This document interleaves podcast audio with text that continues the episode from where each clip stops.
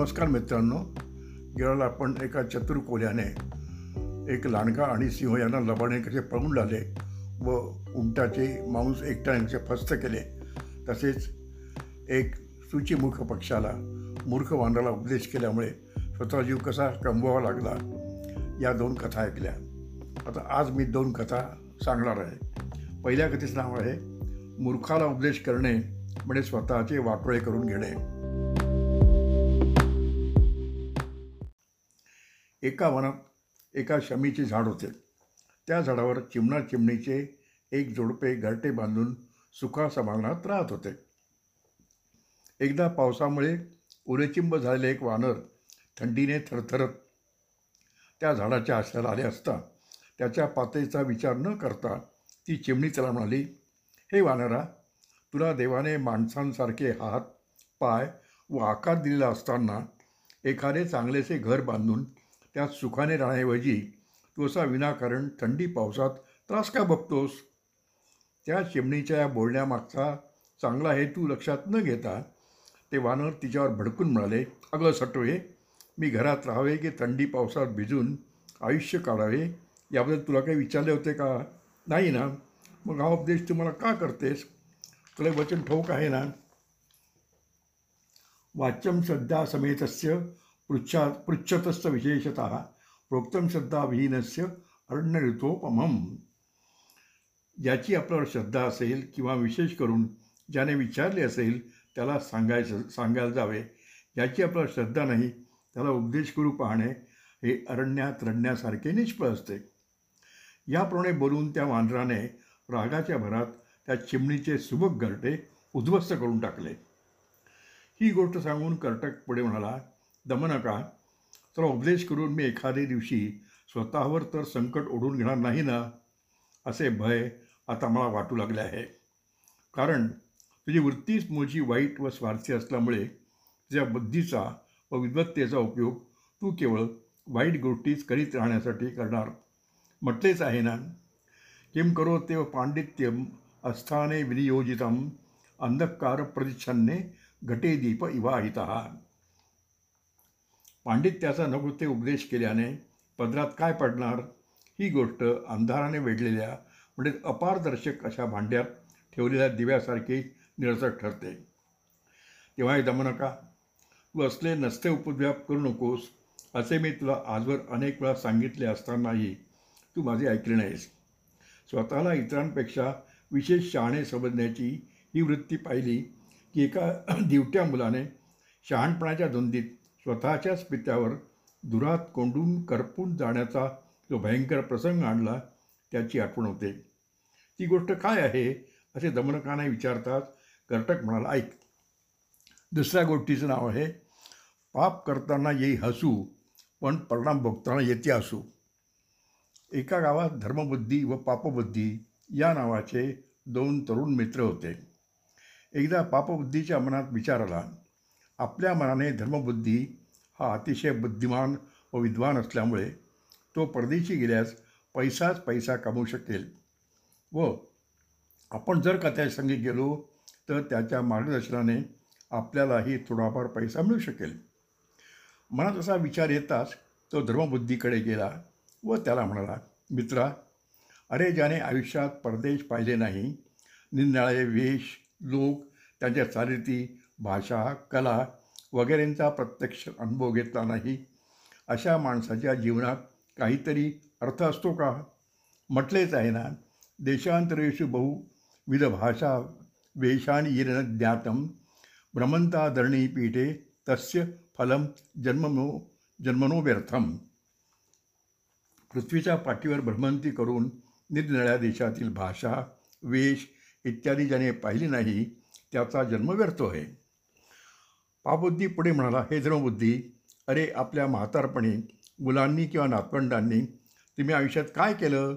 असा जर प्रश्न विचारला तर आम्ही आमचं आयुष्य केवळ खाण्यापिण्यात घालवलं. असंच आपण त्यांना उत्तर द्यायचं का?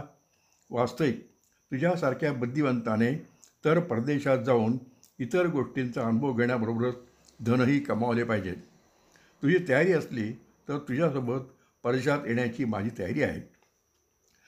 पापबुद्धीचे हे म्हणणे धर्मबुद्धीला पटले व एके दिवशी ते दोघे वडीलधरांचे आशीर्वाद घेऊन परदेशाच्या प्रवासाला निघाले. परदेशी गेल्यावर धर्मबुद्धीने आपल्या बुद्धिमत्तेच्या बळावर भरपूर धन मिळवले. तर त्याच्या मार्गदर्शनामुळे थोडाफार पैसा मिळवण्यात पापबुद्धीला यश आले. काही वर्षे तिकडे घालल्यानंतर दोघे आपापल्या संपत्तीसह स्वतःच्या गावी यायला निघाले. आपल्या गावावरील वनापर्यंतची मजल गाठताच कपटी पापबुद्धी मुद्दाम म्हणाला धर्मबुद्धी मी आता जे म्हणतो ते नीट ऐक.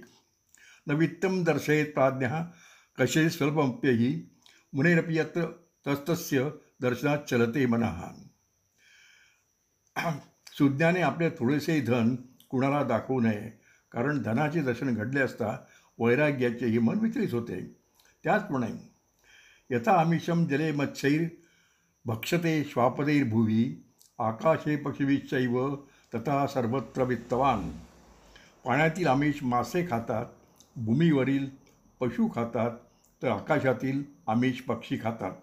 पण धर्मांत माणूस मात्र कुठेही जरी असला तरी लोक त्याला खाऊन टाकतात म्हणजे त्याला उभारतात त्यामुळे धर्मबुद्धी आपल्याला सध्या लागेल तेवढे धन आपण आता बरोबर घेऊन घरी जावे व बाकीचे धन या वनात पुरून ठेवावे असे मला वाटते. मग पुढे जेव्हा तशी गरज लागेल तसे इथे पु पुरलेले धन आपल्याला घेऊन जाता येईल. पापबुद्धीने केलेली सूचना पटल्यामुळे कोणी पाहत नाही याची खात्री करून घेऊन त्या दोघांनी एक खोल खड्डा खणला आणि आपापल्या धनाच्या पैशात धनाच्या थैल्या एका मोठ्या डब्यात घालून तो डबा खड्ड्यात पुरला व घराचा रस्ता धरला. घरी गेल्यावर त्यांचा काळ अतिशय सुबत्तेत चालला होता. असे काही दिवस निघून गेले आणि एके दिवशी पापबुद्धीने एकट्याने वनात जाऊन व तो खड्डा उकळून त्यातले दोघांचेही सर्वच्या सर्व धन पळवून आपल्या घरी नेऊन ठेवले. मग दुसऱ्या दिवशी तो धर्मबुद्धीकडे गेला व त्याला म्हणाला मित्रा माझे कुटुंब मोठे असल्याने माझ्याजवळचे सर्व धन संपून गेले. तेव्हा निदान माझ्या गरजेपुरते थोडेसे धन आणण्यासाठी तरी आपण वनात जाऊया. धर्मबुद्धीने त्याचे म्हणणे मान्य केले व ते दोघे वनातील ठरल्यातही गेले. पण माती खणून काढताच त्या खड्ड्यातला डबा नाहीसा झालेला. ते पाहून पापबुद्धी धर्मबुद्धीला उलटून म्हणाला अरे दगलबाजा इथे पुरले धन तुझ्या माझ्याशिवाय इतर कुणालाच ठाऊक नसल्याने ही चोरी तूच केली आहेस. बऱ्या बोलाने माझे धन मला परत कर नाहीतर मी तुझ्याविरुद्ध सरकारात दावा दाखल करेन. धर्मबुद्धी म्हणाला हे पापबुद्धी मला तर हे काम तुझेच असून चोरी पचवण्यासाठी तू माझ्यावर बालंट घेत आहेस असे वाटते. माझ्याविषयी म्हणशील तर मी माझ्या नावाप्रमाणे धर्मशील आहे आणि माझ्या हातून असे पाप घडणे अशक्य आहे. म्हटलेच आहे ना मातृवत परदाराणी प्रद्रव्याणी लौष्टवत आत्मवत सर्वभूतानी भिक्षंते धर्मबुद्ध हा जे धार्मिक कृतीचे लोक असतात त्यांना इतरांच्या स्त्रिया मातेप्रमाणे दृश्यांचे धन मातीच्या ढेकाप्रमाणे आणि सर्व प्राणी मात्र स्वतःप्रमाणे वाटत असतात. अखेर ते दोघे न्यायालयात गेले व त्यांनी आपापले गाराणे न्यायमूर्तींच्या कानी घातले. ते ऐकून न्यायमूर्ती म्हणाले तुम्हा दोघांपैकी कुणी अपराध केला?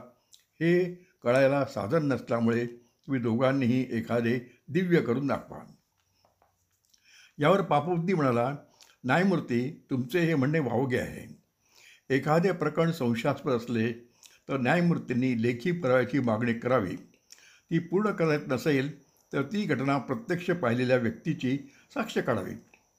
आणि तसा साक्षीदार मिळत नसेल तरच दिव्य करून दाखवण्याची जबाबदारी संबंधितांवर टाकावी. या बाबतीत म्हणाल तर ते धन या धर्मबुद्धीने चोरले ही गोष्ट त्या वनाच्या वनदेवाने नक्कीच पाहिली असणार. तेव्हा आपण वनात यावे व त्या वनदेवालाच विचारावे.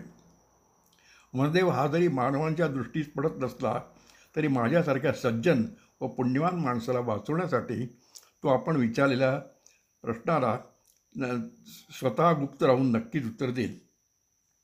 काहीशा आश्चर्याने का होईना पण न्यायमूर्तींनी पापबुद्धीचे म्हणणे मान्य केले आणि दुसऱ्या दिवशी वनात येण्याचे त्याला आश्वासन दिले. घरी जाताच पापबुद्धीने न्यायालयात घडलेला सर्व प्रकार आपल्या पित्याच्या कानी घातला व तो त्यांना म्हणाला बाबा उद्या पहाटे तुम्ही त्या वनातील शमीच्या डोलीत लपून राहा आणि हे जण कोणी चोरले? असा प्रश्न आमच्यापैकी कोणी विचारला की धर्मबुद्धीने असे उत्तर द्या पित्याने धनाच्या लोभाने पापबुद्धीचे म्हणणे मान्य केले. दुसऱ्या दिवशी पहाटेच पापबुद्धीचा पिता वनात जाऊन शमीच्या झाडाच्या कोठरीत लपून बसला आणि चांगले उजाडल्यावर पापबुद्धी व धर्मबुद्धी यांच्यासह न्यायाधीश तिकडे गेले. तिकडे गेल्यावर न्यायाधीशांच्या सांगण्यावरून पापबुद्धीनेच मोठ्या आवाजात विचारले हे वनदेवा या इथे पुलधन धन कुणी चोरले तो प्रश्न कानी पडताच त्या शमीवृक्षाच्या ढोलीतून उत्तर बाहेर पडले. पुण्यवान पापबुद्धीचे त्या ठिकाणी पुढील धन अधर्मी अशा धर्मबुद्धीने पळवून नेताना मी स्वतः पाहिले आहे. हे उत्तर ऐकून पापबुद्धीने न्यायाधीशाला विचारले महाराज हा धर्मबुद्धी चोर असल्याचे आता तरी सिद्ध झाले ना? परंतु त्याच्या बोलण्याकडे लक्ष न देता धर्मबुद्धीने घाईघाईने त्या वृक्षाच्या बुंद्याभोवती पालापाचोळ्याचा ढीग रचला व तो पेटवून दिला. त्याबरोबर त्याच्या ज्वाला व धूर त्या ढोलीत शिरून पापबुद्धीच्या बापाच्या कपड्याने पेट घेतला व त्याचे डोळे भाजले जाऊन तो आंधळा बनला. पण अशाही स्थितीत त्याने ओरडत किंचाळत डोलीबाहेर उडी मारली आणि न्यायाधीशाने विचारल्यावरून त्यांना खरी गत सांगितली. मग न्यायाधीशाने पापोद्दीला त्याच झाडाखाली फाशी दिले. अशा त्याने केलेली चोरी पचवण्यासाठी पापबुद्धीने जी जो उपाय योजला तो भयंकर अपाय ठरला. त्यानंतर धर्मबुद्धीच्या प्रामाणिकपणाची व चातुर्याची स्तुती करून न्यायाधीश त्याला म्हणाले कुठलाही उपाय असताना त्याच्यापासून आपल्याला एखादा अपाय तर होणार नाही ना? या गोष्टीचा विचार करावा लागतो. नाहीतर त्या अविचारी बगळ्याने योजलेल्या उपायामुळे जसा त्याच्यावर व त्याच्या आप्तमित्रांवर आत्मनाशाचा प्रसंग ओढवला तसा प्रसंग ओढवतो. तो कसा काय? असे धर्मबुद्धीने विचारले असता न्यायाधीश म्हणाला ऐक पुढची गोष्ट पुढच्या आठवड्यात.